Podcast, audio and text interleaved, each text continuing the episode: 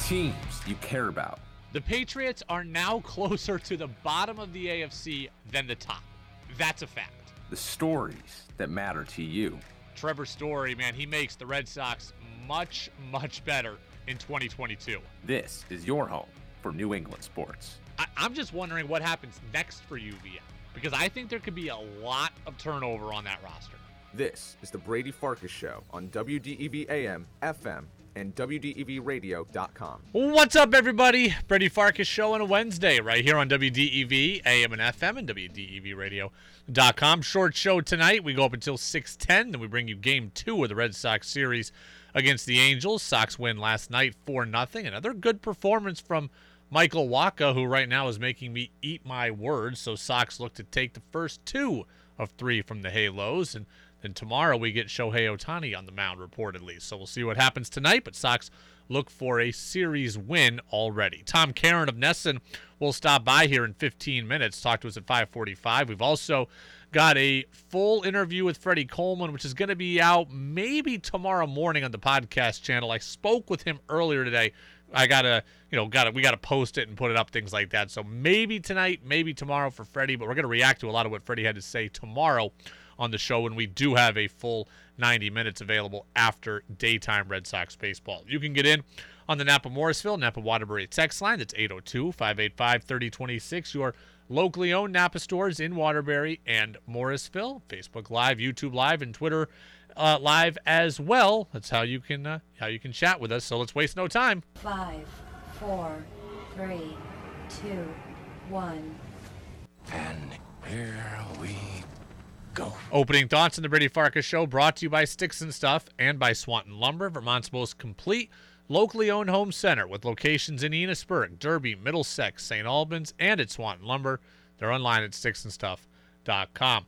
I, I got to admit I didn't see that coming last night. Celtics beat the Bucks 109 to 86. They even the series at one game apiece. Without Marcus Smart, I didn't think it was possible. I, I I said yesterday it would be really hard to win without Smart. I did not say that they couldn't do it. I did not think they were going to win by 23 points and just run the Bucks off the floor at TD Garden. And when you think about what happened last night and why, there's really three things that you need to know. Three things that you need to to realize came out of this game. One, ball movement by Boston was crucial. Two, Jaylen Brown was crucial. And three, the team did exactly what we thought they would defensively. They guarded Giannis one on one a lot, and they tried to not let others beat them. If you're trying to figure out what happened yesterday in a nutshell, that is it. Ball movement, Jaylen Brown, different defensive game plan. And the ball movement, let's start there the ball movement was really just kind of mesmerizing. It was what we used to hear Brad Stevens talk about, but what wasn't always done. The idea of passing up a good shot to get a great shot. The Celtics made a commitment to that last night, and they did it all night long. Now, the Celtics still took 43 three pointers but they generated those shots in much more fluent ways. It wasn't standstill jumpers that were basically just settling for what you were baited into. The Celtics got the defense moving. They got defenders out of position. They allowed themselves to get shots that ended up wide open because Bucks defenders were left chasing. And in some cases, Bucks defenders just gave up on the chase and just conceded a wide open three and it yielded good results from all over the floor. Celtics hit 23s in total. They hit 9 of 17 from the corners. They hit 11 of 26 from basically above the elbow. They got defenders moving, they got defenders flying, and they passed up good shots to get great shots. And you know that by just looking at the assist numbers. The Celtics had 28 assists on 38 made shots. 28 assists of 38 made shots. They made 23s, 18 of them, 90%, came off an assist. That's ne- that's nearly every three that you hit that wasn't done by ISO hero ball. You go back and watch the highlights. Several shots just taken in pure rhythm where defenders are scrambling. It was beautiful basketball last night. And I'm impressed that Ime Udoka got the Celtics to play that way, and I'm impressed that their stars agree to play that way because move the ball is an easy concept to talk about, but we know how the NBA works. When you are playing in the NBA and you have star players, oftentimes the ball stands still. Guys stand around waiting for the star to make a move. The Celtics have had that in the past. They did not have it yesterday. Well done by everybody from Tatum to Jaylen Brown, Payton Pritchard, everybody who played yesterday did a pretty good job. And Ime Udoka talked about the offensive output more. Just what we saw. Uh, we could have done better in game one. Um, as I mentioned, shooting 53s is one thing, but a lot of them were contested, so we knew we had opportunities to drive closeouts and you know touch the paint a few times, and we knew if we did did that, their defense would dissipate and we get the looks we wanted. And so uh, that was the point of emphasis going into it, and I loved our aggressiveness and touching the paint, attacking, kicking out, and trying to get the right shots, and that was evident in the first half. Yeah, and getting into the paint, that was really important. That's part of how all of this happens.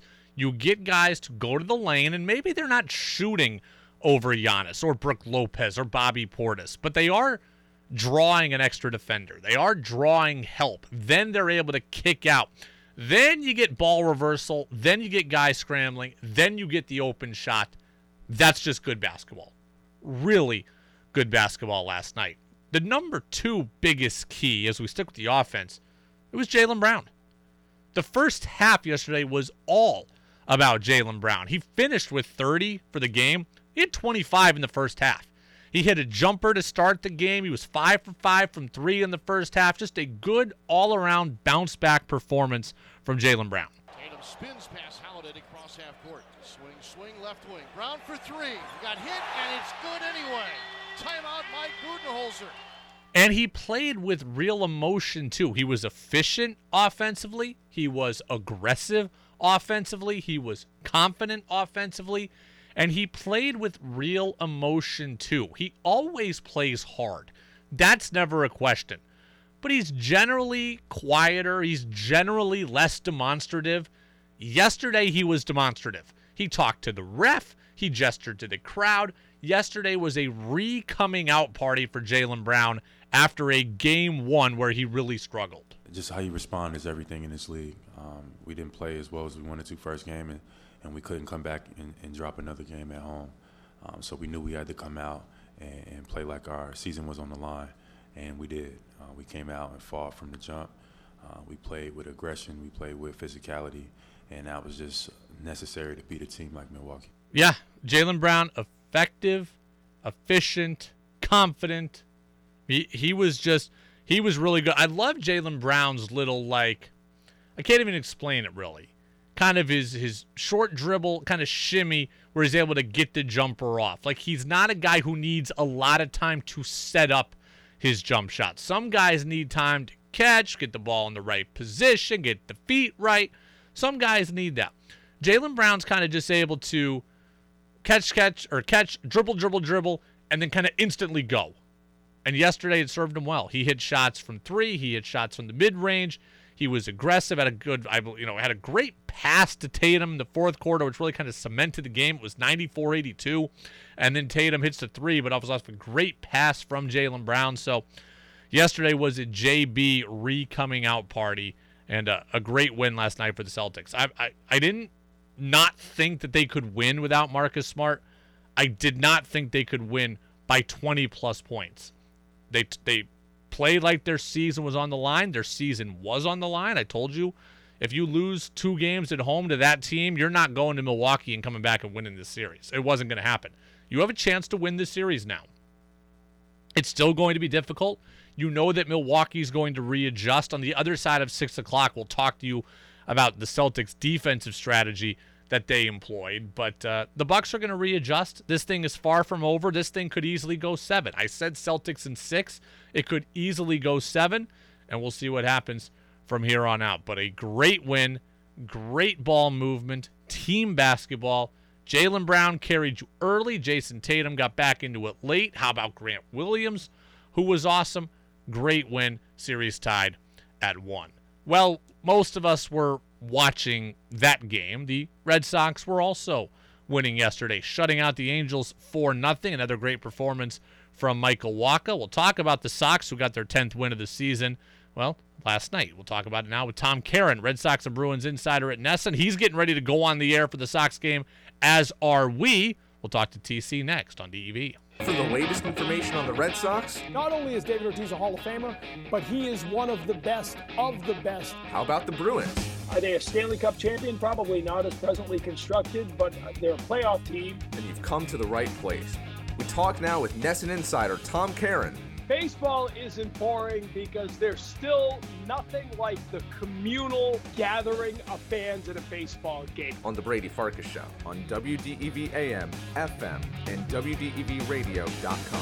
Yeah, Red Sox insider Tom Caron with us on the phone line now on the Brady Farkas Show. He's with us every single Wednesday here on WDEV, AM and FM, and WDEVradio.com. Red Sox win yesterday. They're getting ready to go uh, back at it again tonight with our coverage beginning at 6:10. TC, thanks for being with us. How are you?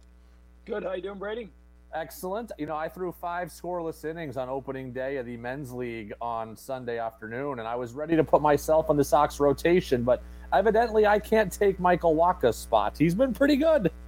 Well, starting pitching hasn't been the problem. I mean, the ERA is like two over the last dozen games. Now, they, they don't get to stay long, as we saw last night. You don't get to finish Yeah. the sixth inning uh, because you're already the third time through the batting order, and that's baseball in 2022. But now, starting pitching hasn't been the problem. That's been the one consistent bright spot. It's it's the lack of offense, obviously, and then the bullpen and the pressure situations. The overall numbers of the bullpen not bad, but the, the fact that they've had these one-run leads or tie games, that's where they seem to collapse. But starting pitching's been okay.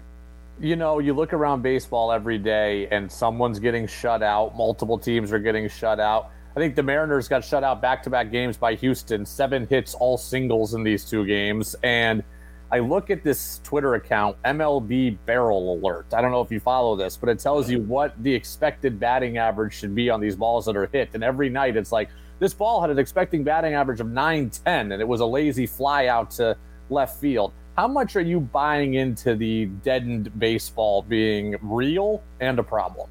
Uh, it's real. I, I mean, I, I believe it's real. There's just too much uh, anecdotal and, and firsthand information, uh, eyewitness accounts. You know, players are quietly off the record talking about it. I've heard stories about, you know, balls staying flat on one side after uh, you, you really barrel one up. Uh, there, there's something going on there. Now, again, I've, I've talked to some people at the major league level and and there's no conspiracy. I can tell you that. So you know, it, it, one thing I've learned uh, in over half a century on this planet is that when you tend to think there's a conspiracy, more often than not, it's just a an unfortunate combination of random events. uh, you know, they were deadening the baseball two years ago. Then last year, there were a lot of talk about two different baseballs. You know, some were bouncing and some were dead, and nobody really knew why. Well from what I've been able to put together, more than anything, it just sounds like they introduce a new baseball, but they don't get rid of the old baseballs. So you're playing with some of the old baseballs that are lively and some of the new baseballs that are deadened. Is this the continuation of those deadened baseballs replacing the older baseballs? I, I think that's what's happening. Then you add the humidors into all 30 ballparks now. There were only 10 last year. Now there's 30.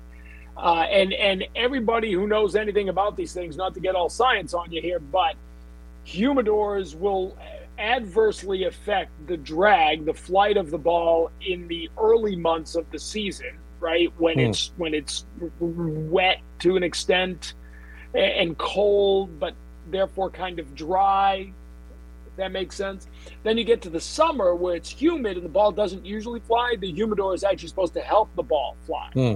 So they believe over the course of the year that if there's a negative effect early in the season, it'll be made up by a positive effect later in the season. But as we stand right now, it's only the negative effect. So yeah, there's something else. I mean, you know, close your eyes tonight when you're listening to Joe Castig call the game on, on your station. How many times a game now do we hear him, his voice and get all excited off the crack of the bat, only to have somebody uh, camp under it, not even on the warning track? There seems, I mean, I watch our games, and, and on the monitor, you know, and you go and you sit up, and and the guy is ten feet away from the wall, and he catches it. It's just not traveling.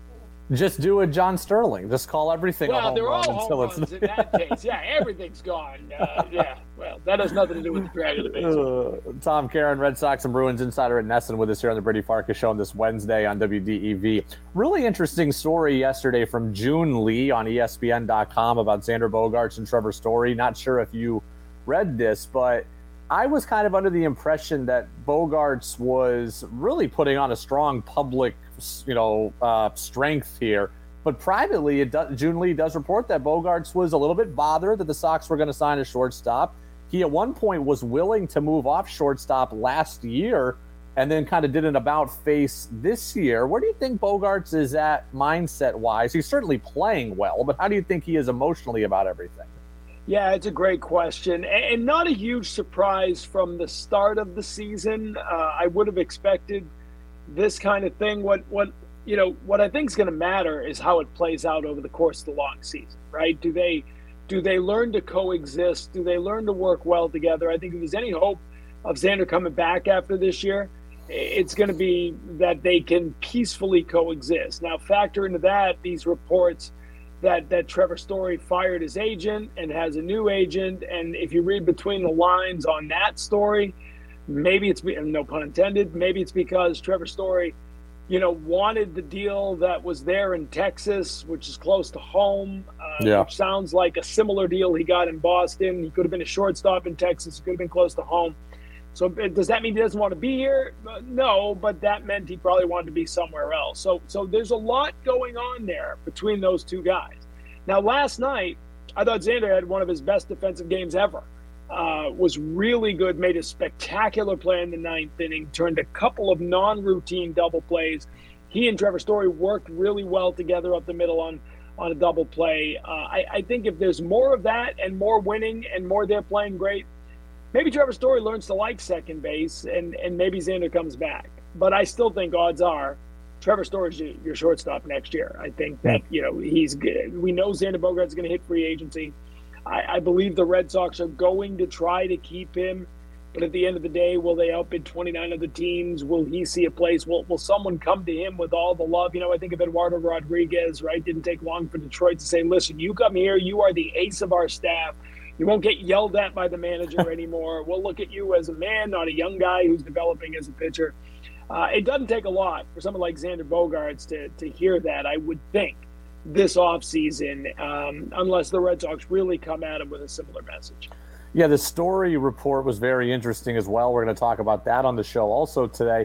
And a story that I hadn't heard much. It was on, you know, one of your rival stations, but Lou Merloni was talking about it also that the Red Sox may I don't know if it's tried to move on from Christian Vasquez, but tried to add another piece in the catcher room this offseason. And when I really think about it, like what happened to Vasquez's offense in in 2018? Fine, maybe juice baseballs, but 23 home runs. He had was on pace for 20 in the COVID season, and he's got no power anymore now. What exactly has happened to Vázquez? Well, you know, it's funny. We were talking about this yesterday, and I thought he had a pretty good day Sunday. Uh, I, I, I, Christian Vasquez has been about what I expect him to be. It just the power's gone, but again, the power's gone for everybody here so far in yeah. 2022. Um, I, I just, you know, he uh, catchers don't hit that much. Plawecki's a better offensive hitter. There's no doubt about that. A better offensive catcher. Uh, Connor Wong might be the mix in the future. You know, I Vázquez a free agent next year. I don't know what his uh, his future is going to be here. I mean, it's listen. We've spent so much time talking about Bogaerts and Devers. People seem to forget that JD Martinez and Kike Hernandez and Christian Vasquez and Nate Eovaldi are all going to be free agents. Yeah, that's you're gutting out the core of this team, no matter how you look at it. And they're not all going to come back. Uh, who knows if any of them are going to come back? Uh, but but yeah, there was a lot of talk last fall that there had been talk of trading for a catcher. If you remember before the lockout, I, not a huge surprise because you know they, we've seen Chaim Bloom's mo now. We've learned it a little bit over three years. He, he plans ahead, right? He He trades Adam Ottavino to get Frank German in the deal. He trades Hunter Renfroe to get the two prospects in the Jackie Bradley Jr. deal. He's he's trying to stay competitive while rebuilding the future, and getting another catcher in this year would have fit him with that perfectly. If Rob Refsnyder and Franchy Cordero can help be the answers on offense, talk me out of at least making a phone call on Robinson Cano. Oh, uh, yeah, that's. I mean, first of all, I like Cordero had two hits last night. Yeah, he's been better at first base than I expected. Uh, Refsnyder is back in Worcester. I'm not. Yes. I'm not sure he's part of the answer. I, you know, to me, to me, the bigger question, honestly, and I, I haven't given a ton of thought to Robinson Cano. I just, I would not think he's going to be a great fit here at this point, the way they're operating. But I could be wrong. Who knows? I mean, Justin Upton was out there for the taking at spring training, and they never acted on him, and, and he'd had two homers in his last spring training game. Uh, there's a reason the Angels moved from all that money, obviously, but same thing going on. I, the reports on Cano is that he's, you know, he's older, he's slower. I'm not sure that's what this team needs right now. But I'm watching Jarren Duran every night in Worcester, and to me, that's what this team needs right now. You know, right field has been a black hole offensively. Uh, Jarren Duran is hitting really well. Didn't it didn't translate to the major league level last year? We know that, uh, but maybe maybe he's getting closer. Um, he, he, you know, there's been a lot of talk about his approach at the plate, and he's the, the high fastball that that really that maybe his hands have come up, and he's gotten better at that. Uh, I mean, he's hit, I don't know. I haven't looked like 370, 380, something like that in Worcester. He showed some power. Triston Casas is obviously the one we've all been talking about, but I think that you know this guy with 110 games above single A in his career, so that's a little bit. But but Duran seems pretty close to me, and that's the kind of guy that I got to think they're ready to give a chance. Problem is right now, you got you're down to 26 players on the roster again as of yesterday, and you're carrying 14 pitchers. So you only got three guys on the bench. You got a backup catcher, you got Christian Arroyo, and you got uh, Bobby Dalbec or Franchy Cordero. That's your entire bench. So I, if you're going to keep 14 pitchers, then I think you can do that for a month. It looks like it looks like they go back to 13 pitchers.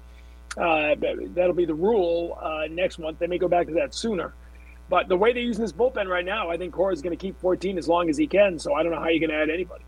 Duran certainly interesting. Rob Bradford was advocating for that yesterday on the pregame show right here on DEV. We're talking now with Tom Caron, Sox and Bruins insider over at NESN, as he's with us every Wednesday. Let's get to the Bruins. There's not a whole lot to say about game one. They were just whitewashed by Carolina. 5 1 was the score. We came out of it talking a lot about Carolina's checking ability, stick checking, physicality. Same way we talked a lot about the Bucks' physicality after game one. Can the Bruins get a Celtics esque turnaround in game two? Can Jaylen Brown skate? That's the question. I mean, yeah, can right. you get them on the ice? Uh, I, you know, I, you know, they, the, the, couple decisions yesterday that that are interesting to everybody, right? Ullmark stays in. Uh, I don't blame him. Uh, I hated that. You know, the the one off the mask uh, is is a bit uh, tough to take, and he seems to have trouble sealing the post when they're coming from behind the net. Uh, we saw that again the other night.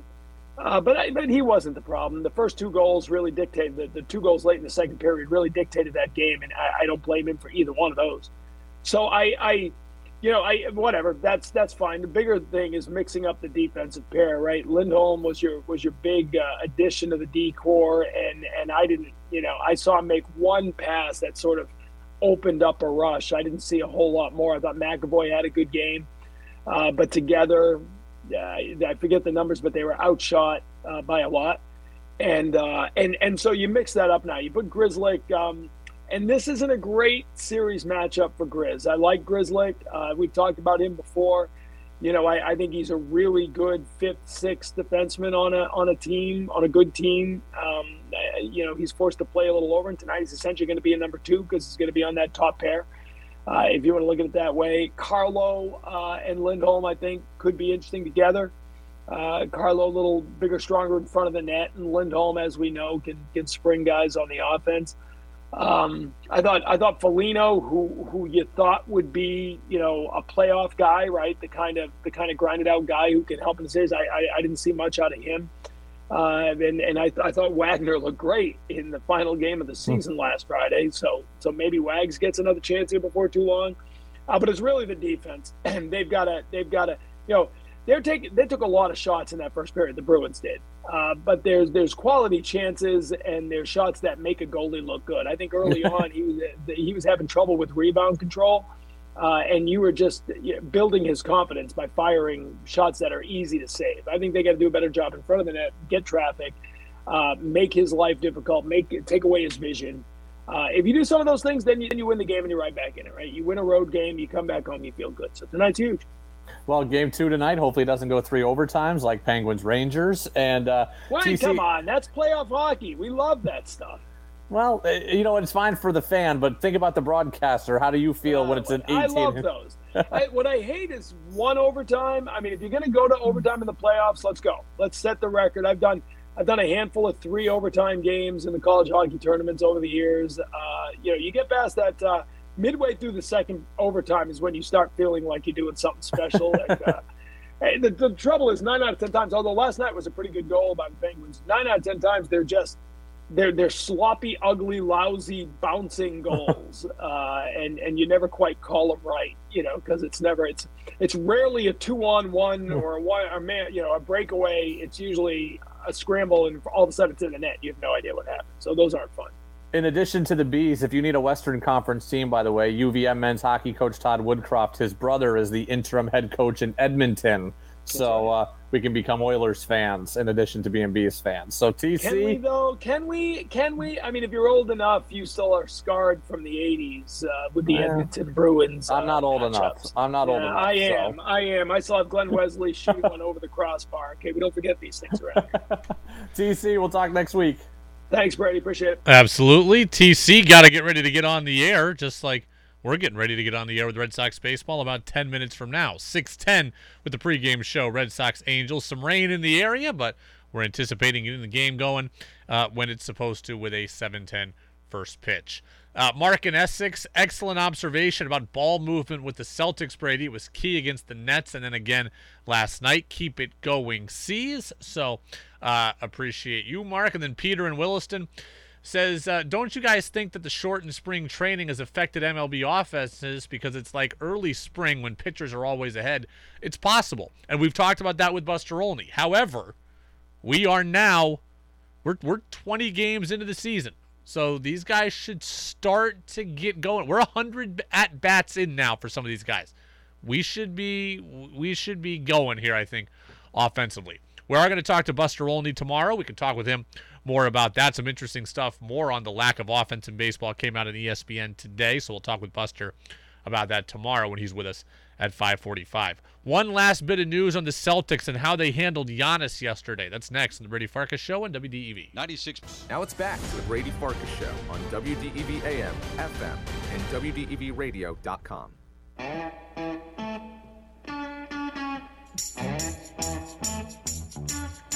tell you a story. Welcome back in, Brady Farkas Show, right here on WDEV, AM and FM, and WDEVRadio.com. Red Sox baseball, just a few moments away. I do want to get into one more piece of news on the Celtics, though, because the, the third of the three big points. One was ball movement, two was Jaylen Brown. The third one is it was interesting, the Celtics' decision to play Giannis more one on one. We speculated that it would happen, and it did. Al Horford played Giannis one on one, Grant Williams did it. The C's were determined to not let Giannis find his teammates like he did in game one. In game one, the Celtics would double, they would help. Giannis would kick out, and then Pat Connaughton, Grayson Allen, Bobby Portis, Jrue Holiday, they'd all hit threes. That didn't happen yesterday. Giannis had to work for everything he got personally, and he wasn't able to look for help like he was in game one. They checked him one on one. They met him at the free throw line on his drives. They didn't give ground to him in the post. And those kick uh, out, kick out opportunities, they just weren't there. There was one of the most amazing stats I have ever heard that came out of yesterday's game. Listen to this. The Bucks hit th- hit three three pointers last night. They were 3 for 18. They hit three three pointers. They were the first team to make 3 or fewer threes since the 1992 Phoenix Suns. It has been 30 years since a team made three or fewer threes in an NBA game. Think about that. How many thousands of games are there every year? Every one of them has had a team make at least four threes. The Bucks yesterday made three. The Celtics outscored Milwaukee 60 to 9 from the three-point line. A lot of that because they decided to play Giannis one-on-one and say we're not going to leave these other guys open. Right there, that's the game. You outscore a team by 51 from 3, you're winning. I don't know what game 3 is going to bring, but and the Bucks will adjust, but what a game it was in game 2 last night and we are even now at one game apiece. All right, Red Sox baseball against the Halos coming up about 2 minutes from now. Let's get to the lineups.